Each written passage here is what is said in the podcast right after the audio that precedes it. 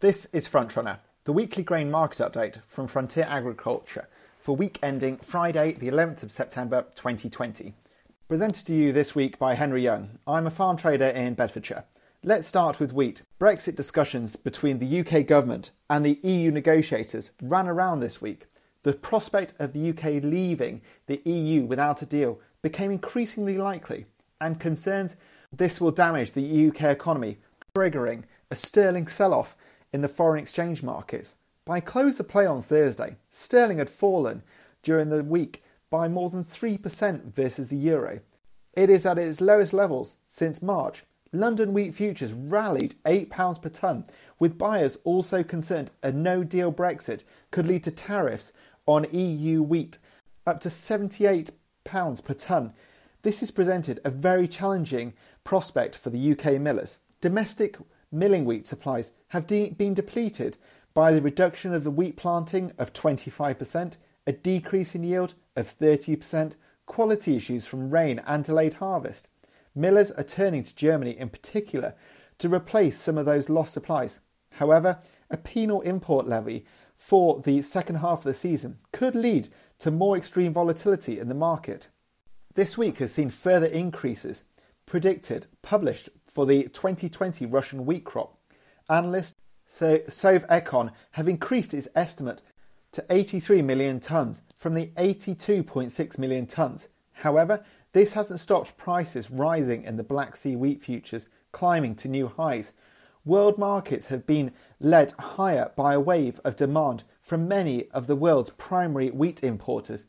Through to the middle of next week, Saudi Arabia, Syria, Turkey, Ethiopia, Tunisia, and Pakistan are all tendering for up to 2 million tonnes between them, fueling world markets. The Australian Bureau for Agriculture and Resource Economics has increased its Australian wheat production estimate to 28.91 million tonnes from the previous estimate of 26.6 million tonnes. This is due to the increased yield potential from beneficial rains, particularly in New South Wales. If realised, this would see Australia's third highest ever wheat crop following three drought years. However, further rains will be needed this month, particularly in Western Australia. Therefore, the crop is far from over the line.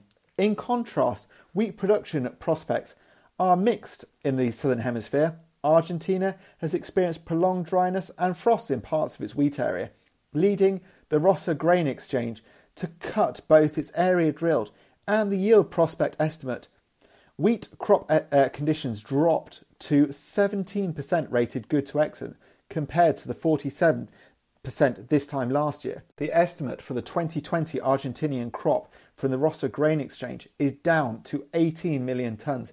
In comparison, August estimate of 20.5 million tonnes from the USDA.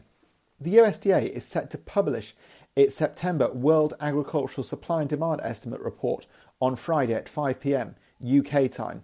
We expect to see a number of, re- of revisions to production estimates for both wheat and corn.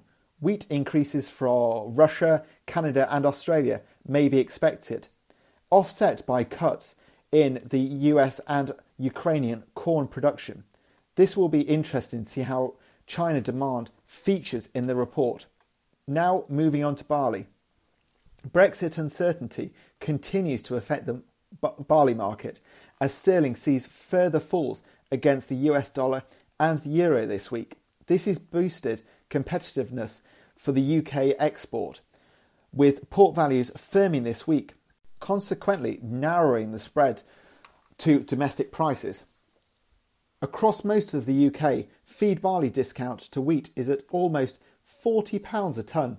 The UK domestic compounder can only fit so much into their rations, before pellet quality is compromised, with the maximum uses reached at around £30 a tonne discount. The widening discount has not seen a significant uplift in the domestic usage.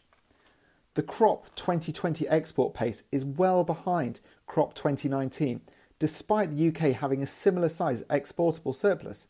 The Brexit cliff edge is very real for the feed barley exports, with the risk of losing the key market whilst also facing increased competitiveness from Australia and, Can- and Canadian origins for the third country business. in the new calendar year.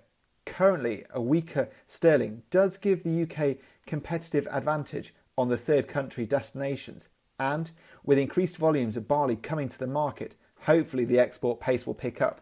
The malting barley market, which appeared very one dimensional before harvest, is now developing some interesting dynamics.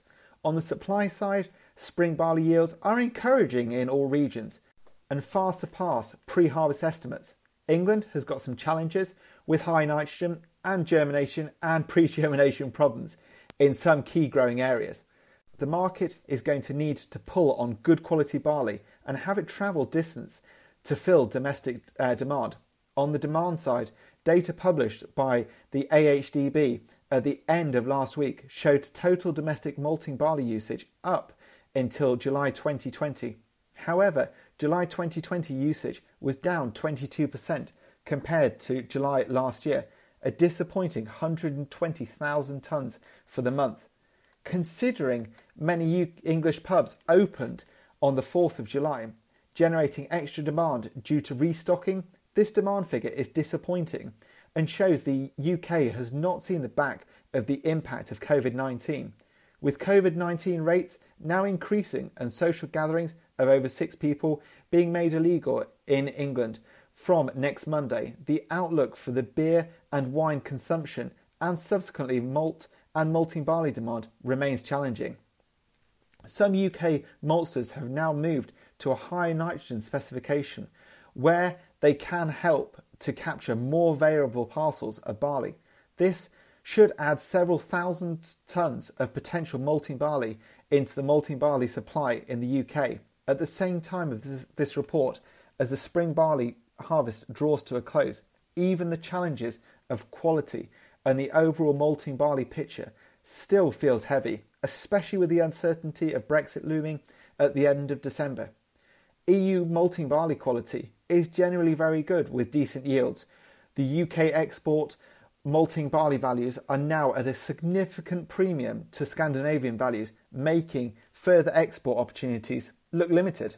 Now, let's turn our attention to what's been happening in the oilseed rape market this week. Local rapeseed markets look set to end the week about £5 a tonne higher over the five trading days, with sterling having lost 3% of its value against the euro. This is a disappointing rise given the cost of imported seed would now be £10 a tonne more expensive had it been that other market factors remained unchanged. However, other factors in the physical market have shifted. One feature of the week has been the increase in the domestic farm selling at a time when Erith Crush remains closed and the Liverpool intake is dominated by imported seed.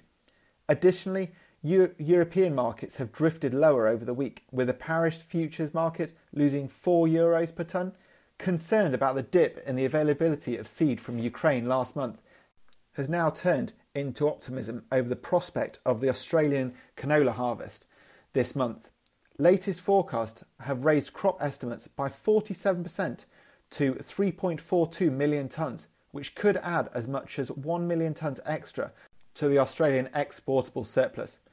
Timing might be an issue, as Australian supplies will not be available to crush in Europe until early 2021. But there is no doubt that this line of supply is setting a few nerves amongst the European crushers who are faced with a sharp drop in local supply. Focus is now turned to the USDA World Agricultural Supply and Demand Estimate report for September, which is due to be released later this afternoon. It's expected that the report will cut soybean yields in the US and highlight the ongoing strong demand for oilseeds for China.